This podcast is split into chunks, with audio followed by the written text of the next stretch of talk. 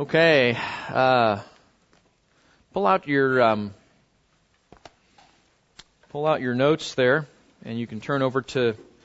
Actually, don't turn to Isaiah yet. Close your Bible. Close your Bible. Okay. You have a quiz. Pop quiz. Fill it out. Go. You're looking at me like he's kidding, right? No, no, no. No, no, no. Look at this. Yeah. Oh, I see. Okay. Yeah. Okay. So just take a moment. Who wrote the book of Isaiah? Who was the audience? What time period does it cover? What kings of Judah were in power of Isaiah's ministry? What are the themes? Okay. Find out if you're learning anything in here or not. Okay. So take just a minute. You guys are still looking at me like, is he really serious? Yeah, come on, take a stab at it. This is easy stuff. Let's let's let's do this. Okay. And then we'll we'll uh, you remember in school how we, we'd grade together? Remember that? We kind of do a little group grading. That, that's because teachers don't like to grade. So they do the group grading thing because it's right? Teachers, am I right? So, um, so we'll, we'll just, we'll grade this together here in a moment. Okay. But take a stab at it.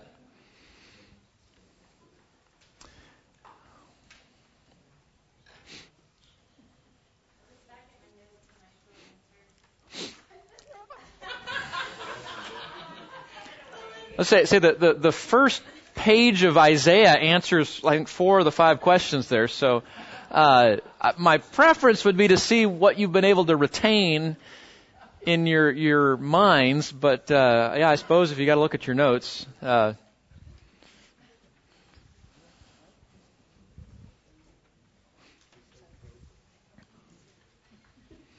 okay, okay. So who wrote the book of Isaiah? Isaiah. Who's buried at Grant's tomb? No. Uh, uh, um, who? Yes, Isaiah wrote the book of Isaiah. Now that's not always true. That's not always true. Titus did not write Titus, did he? Okay, so don't just assume the name of the book. So the name of the book usually points to either the author or the audience in, in those cases, but uh, there is not there's not, not a person or a people called Deuteronomy, so it doesn't work for all the books. Um, who who was the audience?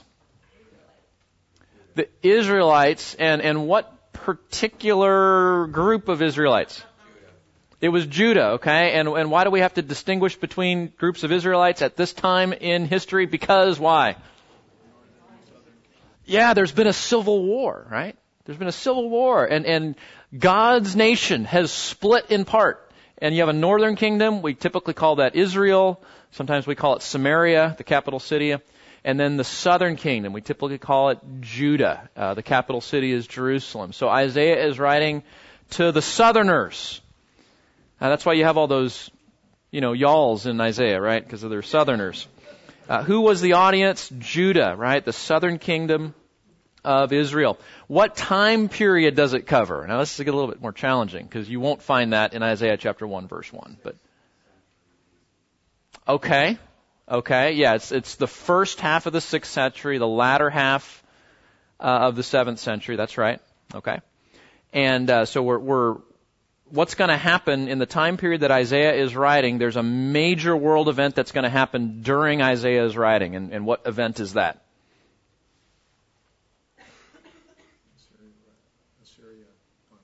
Yes, Assyria. Remember the map? Assyria is this superpower and they are surrounding this little dot of, of land called the nation of Israel, and they're going to take that over. And so during Isaiah's time, the Assyrians are going to come in and they're going to take over the northern kingdom. And they're going to kill people and break things, right? And then they're going to take uh, a lot of those Israelites and they're going to take them back to Assyria as their captives, okay? Now, uh, that's going to happen to the southern kingdom. The Babylonians are going to come in, but that happens after Isaiah's ministry. So Isaiah doesn't see that in his lifetime. What kings of Judah were in power over Isaiah's ministry? Hezekiah. Ahaz. Two more. Look at chapter 1, verse 1. You got it right there, Bill. What does it say? Chapter 1, verse 1. Oh, you're not there? I'm sorry. You had your Bible open. You look so like such a prepared student. That That's okay. Well, so who's got one one ready to go? Okay. Okay. So we don't have to guess, right? Isaiah is nice enough to say, oh, by the way, here are the people in power during my ministry. And so we have those kings. Now, now why is that important? Because when you read that section in your Bible called First and Second Kings, you're going to read some names and you're going to go, oh yeah, that was the guy that Isaiah talked to, right? So try to make those connections. Uh, the book of First and Second Kings provide the historic narrative and Chronicles. First and Second Kings and First and Second Chronicles parallel each other. Those are the history books behind the prophets, right? So when you're reading the prophets, that's the history behind it. Okay, and then finally, what would you say are the, the themes of Isaiah? The coming judgment, hope because there's a remnant. What's the, there's really those three, right? Judgment is coming. God's going to preserve a, rem, a remnant, and then what's the what's the third one that that makes of the Redeemer's coming? That's right. That's right. The Redeemer, the King, is coming, and uh, and He will bring justice. He will bring restoration and all that. So you guys did good, but you need each other, right? You see, you kind of you needed each other to to do that. So that's good. That's why that's why we're a church. Okay, so uh, look, uh, and, and the reason we're doing the quiz today is we're coming we're coming to finish the first big section of Isaiah today. This is exciting. There's a big section on the front end, and then there's this little parenthetical, historical account, and then there's the second section of the book. And, and we're there. We're, we're, at the parenthesis. We're, we're, at the we're at the spine of the book of Isaiah, where it all kind of hinges and connects together. So uh, so let's look together. Now, last time we talked about um, how we have to juggle visions, right? Remember this? You, you, need for you photographers, you need your short lens and your long lens. You, you need your your wide angle lens so you can see ah there, there's a lot going on, and then you need the focused lens, right? Because what Isaiah is going to do is uh, sometimes he's going to talk about a judgment, and what he's saying is this is going to happen next year. So get ready. Pay attention, yeah. And then, and then he's going to switch lenses. He's not going to tell you he's doing that. And he's going to be talking about a judgment down the road. This, this final judgment. And he's not talking about Assyrians and, and Israelites. He's talking about all the nations being judged when the king comes, when the king arrives. And, and you'll see this in the prophets that, that you, you, this, this duality of judgment is coming in part because of what's going on now, but that's not really the judgment you need to be most concerned about. The judgment you need to be concerned about is not Assyrians. Ultimately, it's that you will stand before your Creator one day based upon your relationship and allegiance to Him. So that's coming. So we have to be able to toggle lenses uh, like that. Now, and you, we saw this last time because in our section last time, chapters 27 to 32, we saw judgment both now in Isaiah's day and then final judgment. Remember how he pivoted back and forth and we saw that? And there is hope now, meaning God's going to spare a remnant of his people and restore them, right? And God's not going to annihilate all of his people in the seventh century. Um, he's going he's going to keep a remnant, but also there's going to be hope in the future because the king's going to come to restore all things and unite his people in the new Jerusalem. Uh, and can I just encourage you? That's where history is going. It doesn't matter what your Fox News app says. That's where things are going. Are things bad now? Sure they are. Is there sin in the world? Absolutely. Uh, are you discouraged about that? Yes, just like I am. But God is doing something, isn't He? God has not walked off the stage of history. Like our psalm, He has not forgotten His people. Uh, he is working right now to build His church and influence the world for the gospel so that before this day comes of final judgment, men and women have a hope through a relationship with Christ that Isaiah describes as the coming king, right? So that, that's where history is going.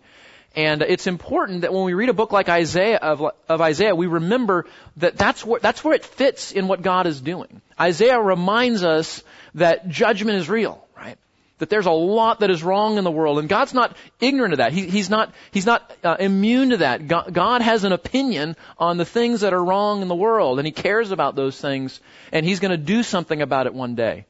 And because you and I see that same wickedness in our hearts, we need some sort of redeemer to save us and help us as God moves to restore all creation one day. So that, that's what's going on.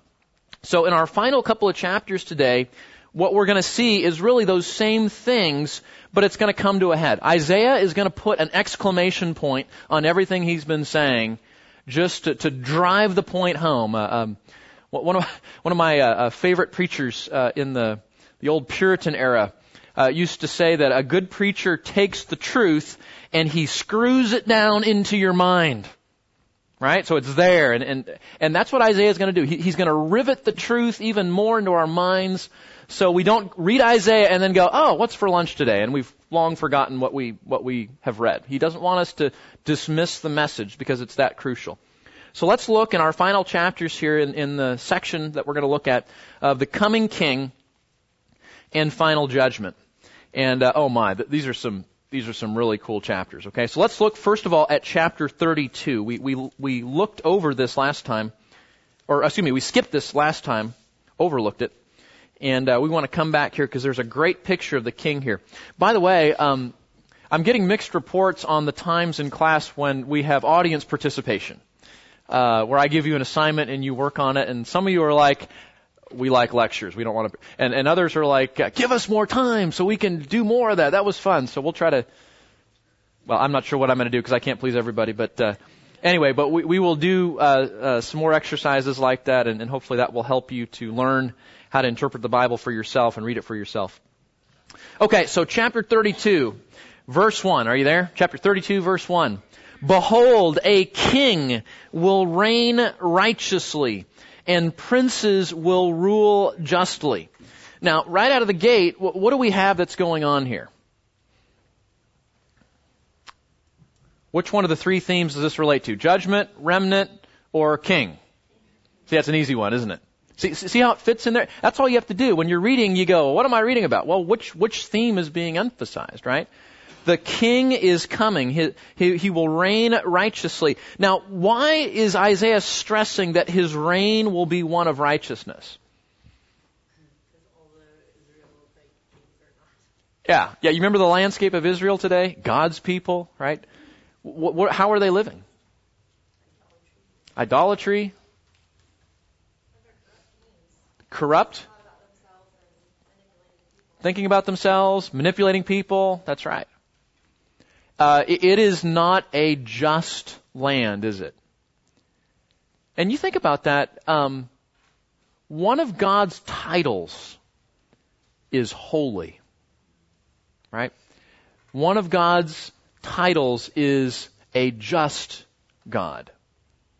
And sometimes we forget that, right? Sometimes we forget that our God is a God of justice and holiness, and He loves what is right, and He hates with a passion, as we'll see here in the next chapter, what is wrong. And, and here's the thing, just because he is patient and kind and tolerates a certain level of wickedness because he's giving us time to repent, doesn't mean God is softening his standard, does it? God's not looking the other way and saying, well, I'm not, I'm not really as wound up about this sin thing as, as I came across, right? No, he loves righteousness. He hates justice, or he loves righteousness. He hates what is wrong, injustice. And, and that's why when you and I look at the brokenness of the world and we go, that's not right. You ever do that? And you know what that is? That's the image of God in you talking. It is. It's the image of God in you talking because that's how God feels. That's what God thinks. And God's going to do something about that. He's going to change that. He's going to put an end to injustice. And, and that's why we say, yes, we should feel like that, but we need to be patient because God is doing something. And what He's doing is He's giving people like you and me time to repent before this final judgment, this final act where He stops all this comes to pass. Okay, so the King is coming. He's going to reign righteously, and we say, yes, finally, Finally, someone that will make the land just and righteous. Each will be like a refuge from the wind and a shelter from the storm. Okay? Oh, look at that. I just gave you it all right there. Okay, well there we go. He's coming, he's going to rule in righteousness. And look at verse 2. He will provide protection. Each will be like a refuge from the wind and a shelter from the storm And you know this because we've had a couple of, of northern wind events in the last week, haven't we? Uh, my dad used to say there's nothing between here and Canada but barbed wire and tumbleweeds, right? And that's true. That's why you get that nice cold wind that comes out of Canada. Um, and uh, it, it, it takes your breath away uh, sometimes. And what what the writer is saying here is when God comes to rule in righteousness and and there's going to be justice in the land, it's like it's like jumping in to that warm house when you've just come out from that freezing, blowing northern wind and you have some protection. And you can just relax. Okay, ah, I'm warm, warm up now. He says that's what it's going to be like in the land when God rules justly and puts all injustice to rest. Like streams of water in a dry country, like the shade of a huge rock in the parched land. So this hope is coming, right? Now look at this, verse 3. Then the eyes of those who see will not be blinded, and the ears of those who hear will listen. The mind of the hasty will discern the truth, and the tongue of the stammerers will be, will hasten to speak clearly. No longer will the fool be called noble. You know, you know that's crazy? Because uh, th- this works today. Look out in the world. Look at how higher education works, right? Look at how government works. Look at about the, the, the secrets, even at, in, in professional football, of how we win football games, and, and one more scandal comes out about, you know, wrongly using videography or something like that. And you go, and what, what happens in our world? What God says is foolish, the world says is nobility. That's being smart, right? That's being a smart team. That's being a smart government official. That's how you run a college campus. And God says, actually, that's foolish. And what's gonna, you know what's gonna happen on this day? Finally, the world will see that what broken, fallen people say is right, they finally see is actually the most foolish thing to believe. And that, that, those eyes will finally see, those ears will finally hear, Isaiah says. And people will come to understand what is actually true. Now, do you long for that like I do? I mean, don't, don't you want people to see like you and I see with, with, with the help of, of Scripture? You go, why do they keep doing this? Well, the day's coming when they will see and they will hear. And what is considered noble but is actually foolish, um, the rogue will not be spoken of as generous, right? Because a fool speaks nonsense, verse 6. His heart inclines toward wickedness.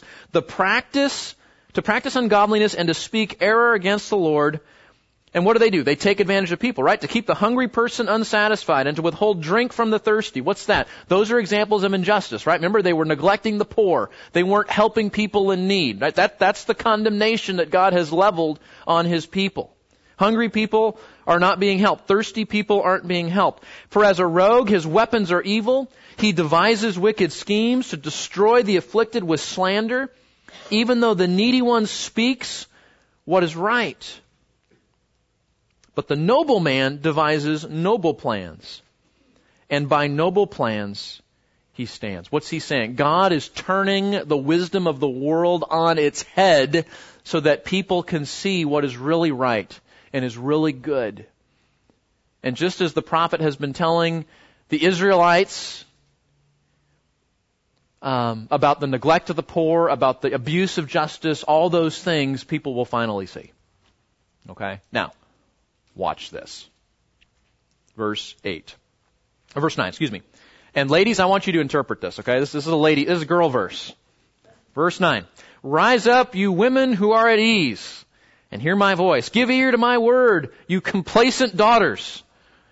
Within a year and a few years, you will be troubled O complacent daughters, for the vintage is ended and the fruit gathering will not come. Tremble, you women who are at ease.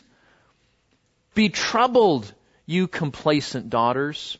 Strip and undress and put sackcloth on your waist. Beat your breasts for the pleasant fields, for the fruitful vine, for the land of my people in which thorns and briars shall come up Yea, for all the joyful houses and for the jubilant city. Why? Because the palace has been abandoned and the populated city forsaken. Hill and watchtower have become caves forever, a delight for wild donkeys and pasture for flocks. So ladies, what, what's he saying there? What's he saying to the girls in Israel? Get ready for hard times. That's right. Why? Because right now, all the ladies in Israel are doing what? They're on Pinterest.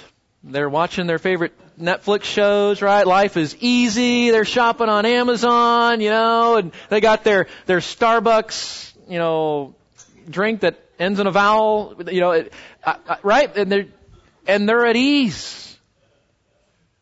They're at ease in the comfort of their ungodly lifestyle. And Isaiah says, watch out. Because this day of judgment is coming. This day of rendering is coming.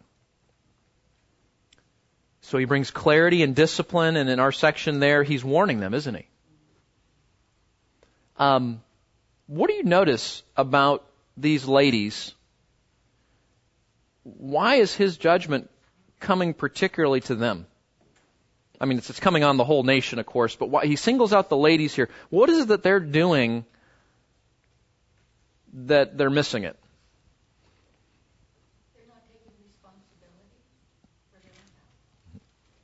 You remember, uh, and this was way back in a previous chapter, remember Isaiah goes, let's talk to the elders. Let's talk to the religious leaders. Let's talk to the men. Let's talk to the women. Remember when he does that? He singles everybody out. And what he's doing, you remember what one of the things the ladies were doing? They were neglecting the care of their own homes. And, and Isaiah doesn't point that out particularly here, but what he's saying is they're living at comfort and at ease, and the implication is they're choosing ease and comfort over the responsibilities that God has called them to. So he says, look out, because things are about to change. Now, again, did you see him pivot? The king is coming. It's going to be great. And then it's like, but judgment's coming first. Look out, right? And he just, he just changed, didn't he? And he didn't tell us. He didn't warn us. But that's what he's doing. Now, now watch him. He's gonna, he's gonna flip back and listen to this. This is amazing. Uh, then, verse 16, justice will dwell in the wilderness. Righteousness will abide in the fertile field. And the work of righteousness will be peace. And the service of the righteous, quietness and confidence forever. Now, I want you to see anybody remember where this verse comes from. Then my people will live in a peaceful habitation and in secure dwellings in the undisturbed resting places. Where have you seen that verse? How many of you have a Thomas Kinkade painting in your house somewhere? Okay, a few of you. You know Thomas Kinkade is? Okay. Uh, this was one of his favorite verses to put on those very tranquil landscapes, right? The little house, little cottage nestled in the lush valley with the waterfall and the, right? And this, this was, uh, you guys are looking at me like I have no idea what you're talking about. Well, go home and look at your Thomas Kinkade. You'll probably see that verse there. And if you have no clue what I'm talking about, then let's move on. Um, but, but what's the point? The point is, it finally comes, right? Righteousness, fertile fields, quietness, confidence, peaceful habitation, secure dwellings, undisturbed resting places. Right? How blessed you will be. Verse 20. And, and, and that's, isn't that what we long for? I mean, we, we long for rest and security and confidence and righteousness and, and, and, and a, a peace. And so Isaiah says, the king's coming, Judgment's coming first, so get ready for that. And then remember, there's this restoration, there's this quietness. And he gives this description after judgment, these, these wonderful things quietness and security and righteousness, the things that we long for. Now, I want you to look closely at verse 15. What will bring about the change? Now, we haven't seen this yet before in Isaiah very much. What has to come to bring about this change in humanity. The Spirit. Isn't that interesting? We, we don't hear, you know, the, the Holy Spirit is a, is a third act character in the unfolding drama of redemption, right? We don't see him a whole lot in Act 1. We don't see, that, that's the Old Testament. We don't see him a whole lot in Act 2. That's the Gospels where Jesus is there. The, the Holy Spirit is the main actor in the third scene of the Bible, which is what? It's the church, right? It starts at Pentecost. Those of you that have taken the Acts class with Dave and C.C. Hubbard, you guys just talked about this, right? The day of Pentecost, the pouring out of the Spirit. And that is the time of the Holy Spirit. That's the time we live in. And it's interesting that Isaiah says, if this is going to happen, if this is going to happen, the Spirit is going to have to be poured out in a global sense uh, upon my people. Now, does the Holy Spirit show up in the Old Testament? Absolutely, He does and, and we see him given to certain people for certain duties, for certain things. We see him promised, right?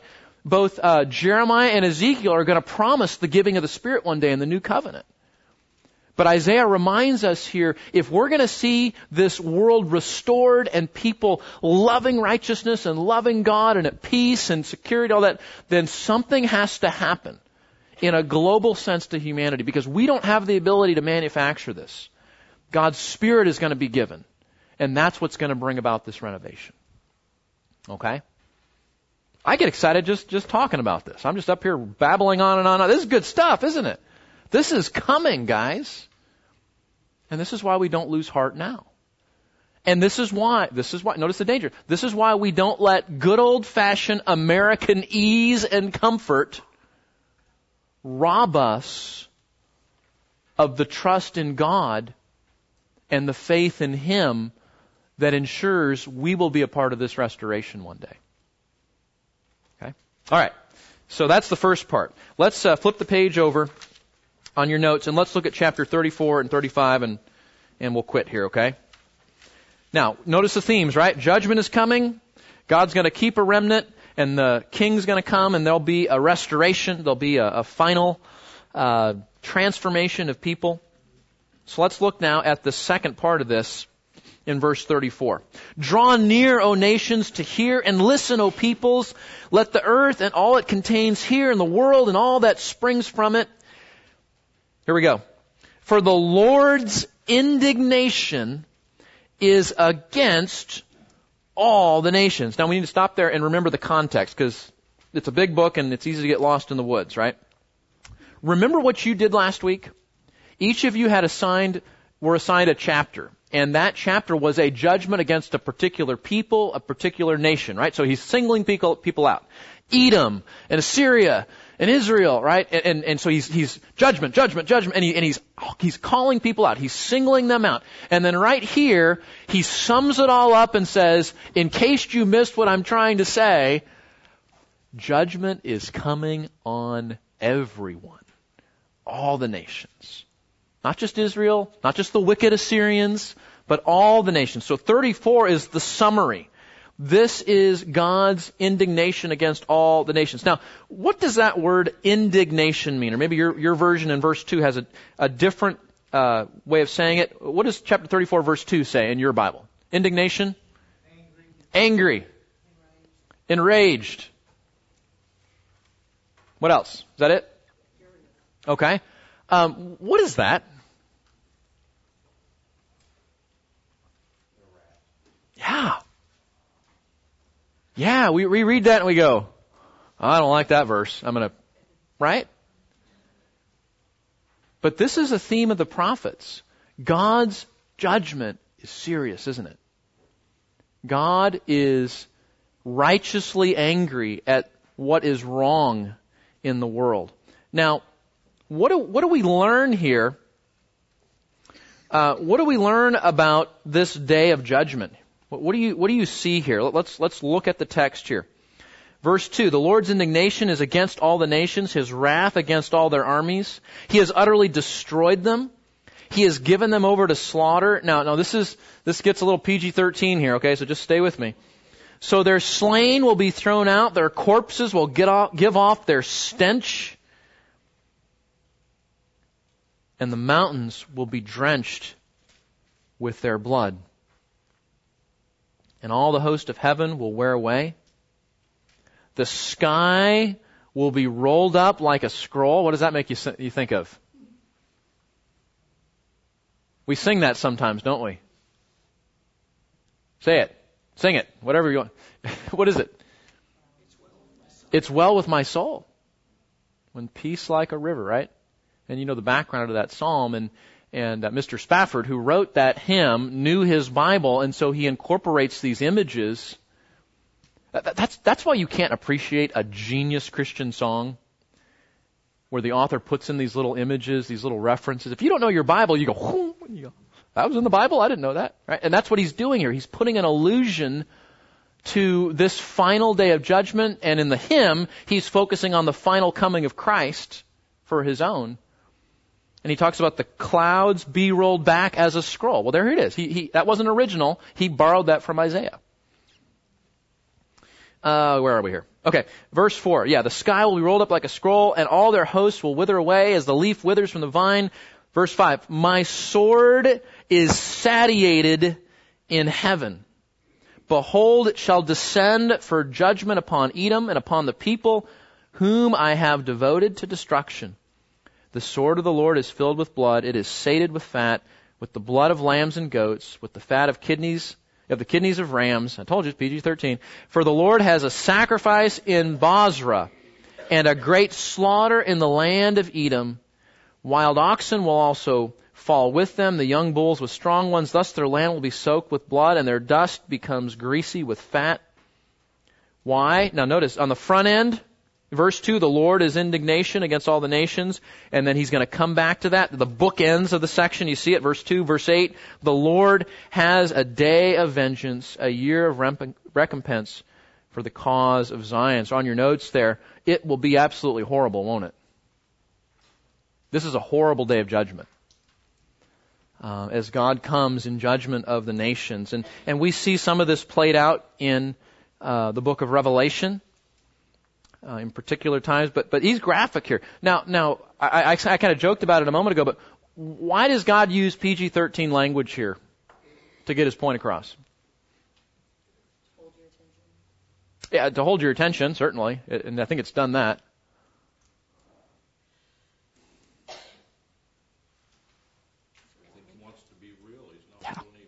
Yeah. Yeah. Yeah. If we're yawning at the judgment of God, we've missed it.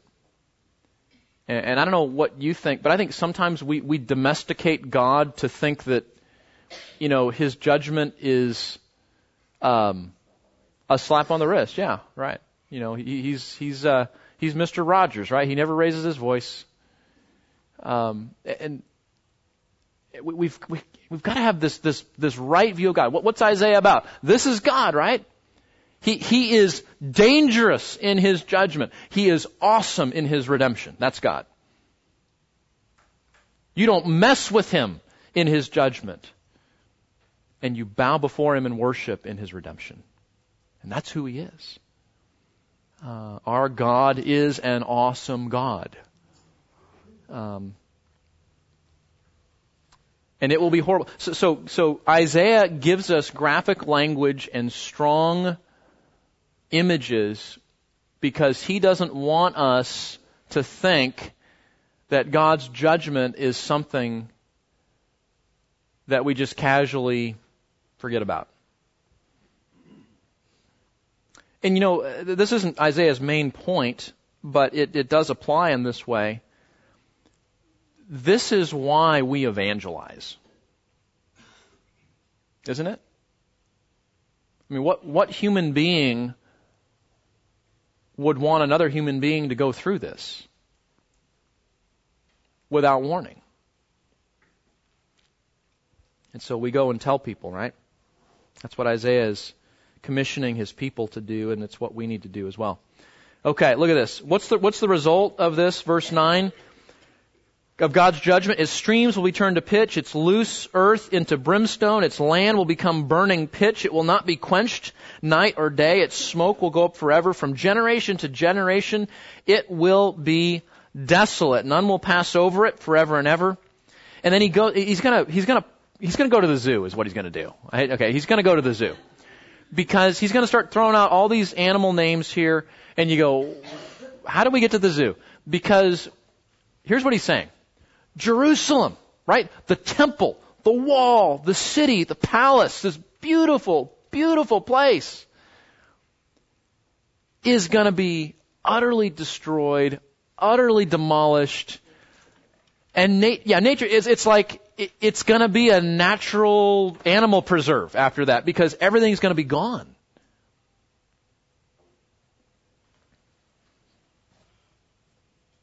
Verse 11, but pelican and hedgehog will possess it. There you go. Owl and raven and, and, uh, plumb line of emptiness. Its nobles, verse 12. There is none, there is no one there, right? Remember the nobles, the kings, the, the priests? Everybody's gone. And all its princes will be nothing. Thorns will come up in its fortified towers, nettles and thistles in its fortified cities. It will also be a haunt of jackals. Is that, where's Katie? Yeah. Is is that, they still use that term, a haunt of jackals today? Because, you know, sometimes they use weird words to describe packs of animals. I've never heard that before. Have you? Okay. All right. So, so apparently back then they called them a haunt of jackals and, and, uh, nowadays we just say a pack of jackals or something like that. An abode of ostriches. Desert creatures will meet with wolves. The hairy goat. Uh, Yes, the night monster will settle there. I don't know what that is. You know, some scary creatures that go bump in the night, I guess. And there they will find herself a resting place. The tree snake will make its nest and lay eggs. You get the picture? It's turned into the nature preserve. There's no temple. There's no nobles. There's no kings. There's no palace. There's no people. God's judgment has come and it's gone. And I, I, that's even hard to picture, isn't it? Uh, c- can you picture that you wake up tomorrow morning and Granbury is gone? I'm keep, that's even hard to even kind of, right? Some of you have lived here a long time. No courthouse, no square, no power plant, no Comanche Peak. It's been debit, right? No houses, no farms, no community. Walmart's gone. Just, the, the plate, yeah. you were fine until I said that, right? Well, as long as Home Depot is still there. That's hey, I, I remember the day when there was no Home Depot, right? You had to go all the way to, to, to South Fort Worth or Hulen to get to the, anyway. Some of you remember that, don't you? That's hard to even picture, isn't it? And, and that's not just, you know, some little podunk town, Granbury. We love it because we live here, but I mean, it's really just kind of a blip on the map. This is Jerusalem. This is Zion. This is, this is the temple that was supposed to be the reminder that God is with His people and He's there. Remember the Shekinah glory and gone. And we go, as, as Gentile readers, we go, what is this even all about? God is coming His judgment.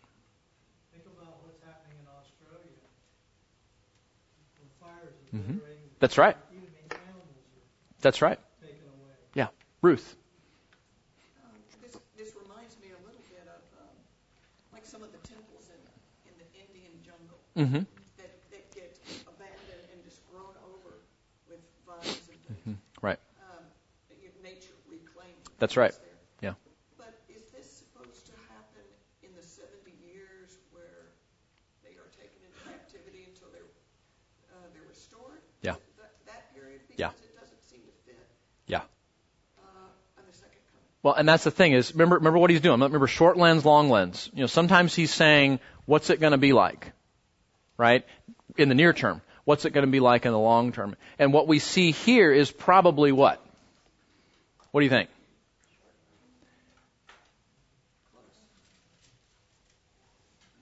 It's near term, isn't it? Right? Because he's describing Jerusalem after God's judgment with who? Well, the Assyrians first, but he's talking about Zion, so he's specifically talking about Jerusalem, right? So it's the southern king, it's the Babylonians coming in, right? So you're right, he's probably has that near-term lens in mind here. But what's, what's it picturing? He's saying, this is what I'm going to do in the near term, and that's a warning of what? What's going to happen in the far term? Because he's saying it's desolate for generation. Mm-hmm. Mm-hmm. Mm-hmm.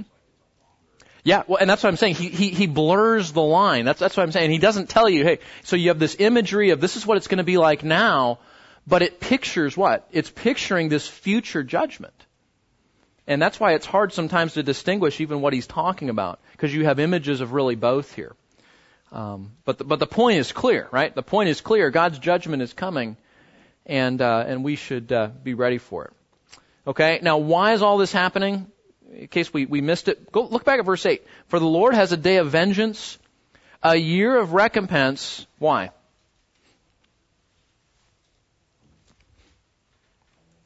What does it say? Verse 8. For Zion. Isn't that interesting? What does he mean? What do you think he means by that? God is doing this for the cause of Zion. What do you think? Okay. Okay.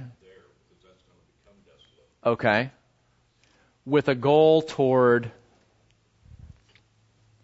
the restoration and the new Jerusalem that we've read about, right? The new Zion that's coming. You're right. So that this is interesting because God is saying, I'm going to destroy my temple. I'm going to destroy my people. I'm going to destroy my city. I'm going to destroy my mountain and give great cause for Gentiles to mock the people of God.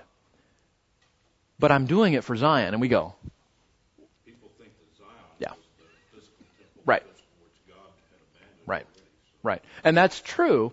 And, and he's also saying that this remnant that I'm going to preserve, this restoration that I'm going to bring to this future day, that's why I'm doing all this, right? He's dis- this, remember, this is all a disciplinary measure that he's bringing on his people to, to bring about a, a remnant and a restored creation one day. Um, so, so here, here's the takeaway. Never, never forget that the discipline of the Lord is ultimately what? It's for your good, isn't it? That sounds like Hebrews. All discipline for the moment seems not to be joyful but sorrowful. I, I, I, I polled the young people in my house and said, uh, uh, answer, multiple choice. Discipline is A, joyful, B, sorrowful. And they all agreed sorrowful. Yeah, and probably yours do too. But yet, what, what does he say? Yet, for those who have been trained by it, afterward, what happens? It yields the peaceful fruit of righteousness. Do you see that? that? That's illustrated here in this chapter. That God is bringing discipline, but it's for His cause. It's for the cause of Zion in the redemption of people, in the restoration and the rebuilding of uh, His people, and even in the New Jerusalem one day. Okay, all right. So we got to move on. Let's let's land the plane here. Verse 35. And the wilderness and the desert will be glad, and the the Arabah will rejoice and blossom like the crocus. It will blossom profusely. These are all references to like flowers and foliage and whatnot. It will blossom profusely. You ever had a ladies? You ever had a, a profuse blossom in your garden? Yes. Not not weeds. Yeah, like the weeds do that every year, but no, right?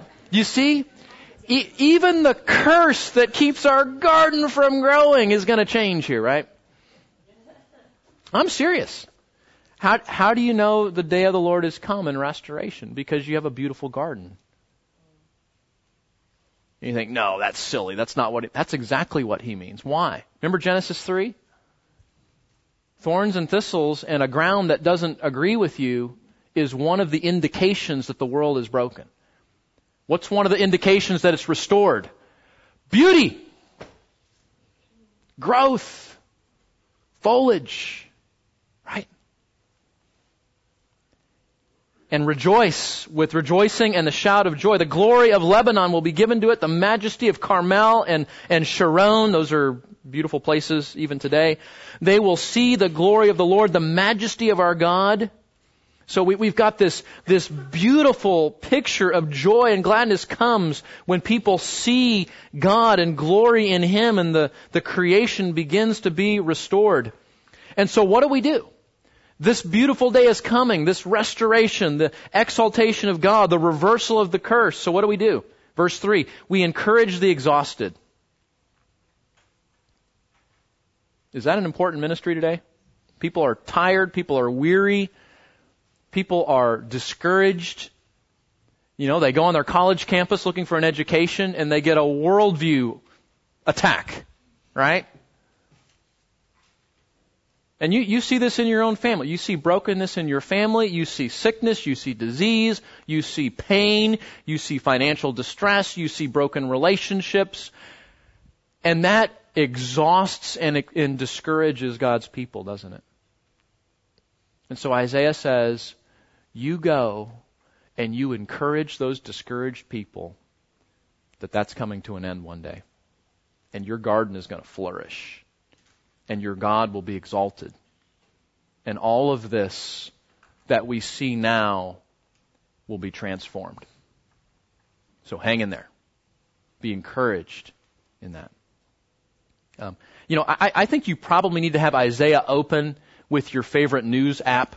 You know, you're reading the news, ah, true, oh, there's hope, okay, ah, hope, right, and just, just keep that open there, because that's what this book is designed to help us to see.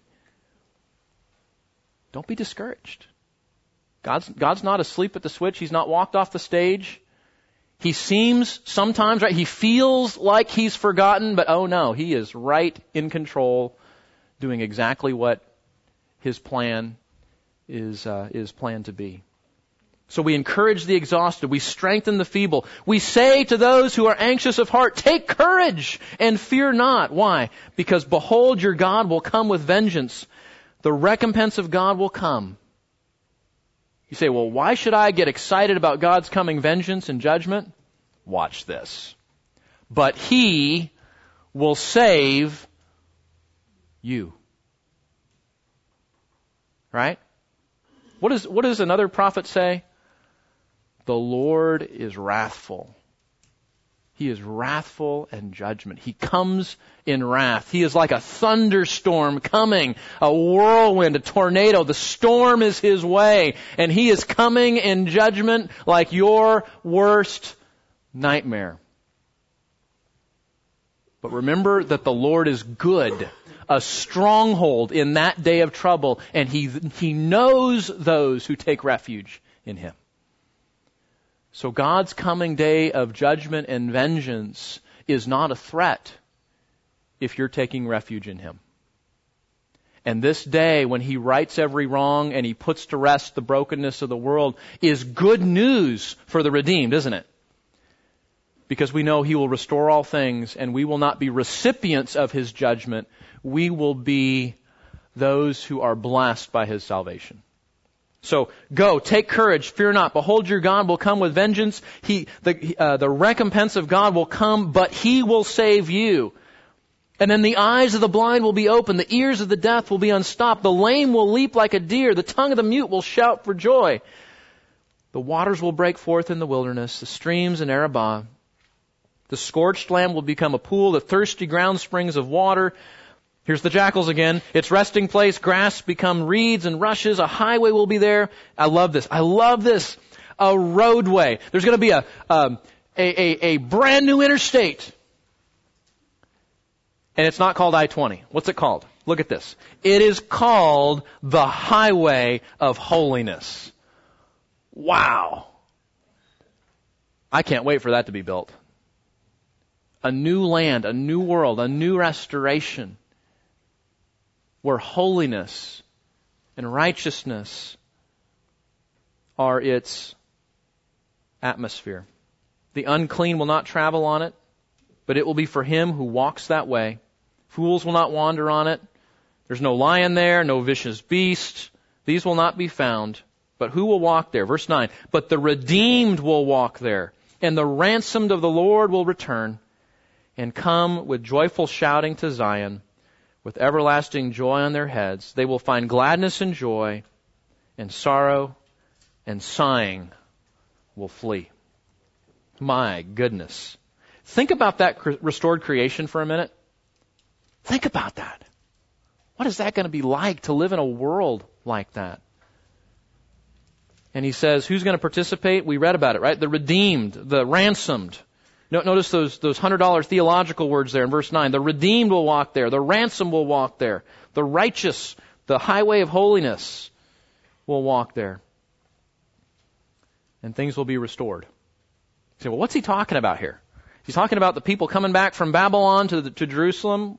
Well, yeah. But he's got a bigger framework in mind, doesn't he? I mean, he's, he's, he's talking about something way bigger than just the, the res- restoration of the people uh, under the reign of, of Cyrus the Persian when they come back and they rebuild the wall with ne- Nehemiah and all that. We're talking about a restored creation and the redeemed of the Lord participate. So, so don't be discouraged, right? D- don't let the brokenness of this world weigh you down. Be encouraged that this day comes. And if you're in Him, you're saved from that vengeance, aren't you? And, and this, this weariness of a broken world will be transformed into something beautiful. Uh, I, I can't wait to travel the highway to holiness with you and the redeemed. That will be a, a great day. Okay? So, section one is concluded. Judgment, remnant, coming king and restoration. Okay? That has been Isaiah's message. Now, here's what's interesting.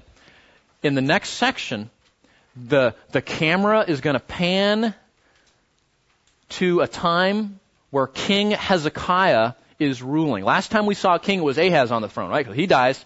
Hezekiah is on the throne, and what Isaiah is going to do is he's going to tell us a story about how this very message that we've just read about is going to affect a real man, a real king in his day. And we're going to watch how this king reacts to the message that he hears. Okay? And that's going to help us with application in, in terms of what, the, what he does. Okay? So we'll put a comment in your notes and uh, we'll come back next time. Uh, Lord, thank you for the reminder that uh, your day of judgment is coming and your day of redemption and restoration with it. Uh, help us to encourage one another uh, all the more to trust you and to stand on your promises and to prepare for this day and to not be weighed down and exhausted and, and discouraged because so much in this world is wrong. Um, you're doing something about it. You're bringing this day about. And uh, so help us to encourage each other and to take confidence in what we've read and to hope in God and to trust Him and to know that all things will be well one day. In Jesus' name, amen.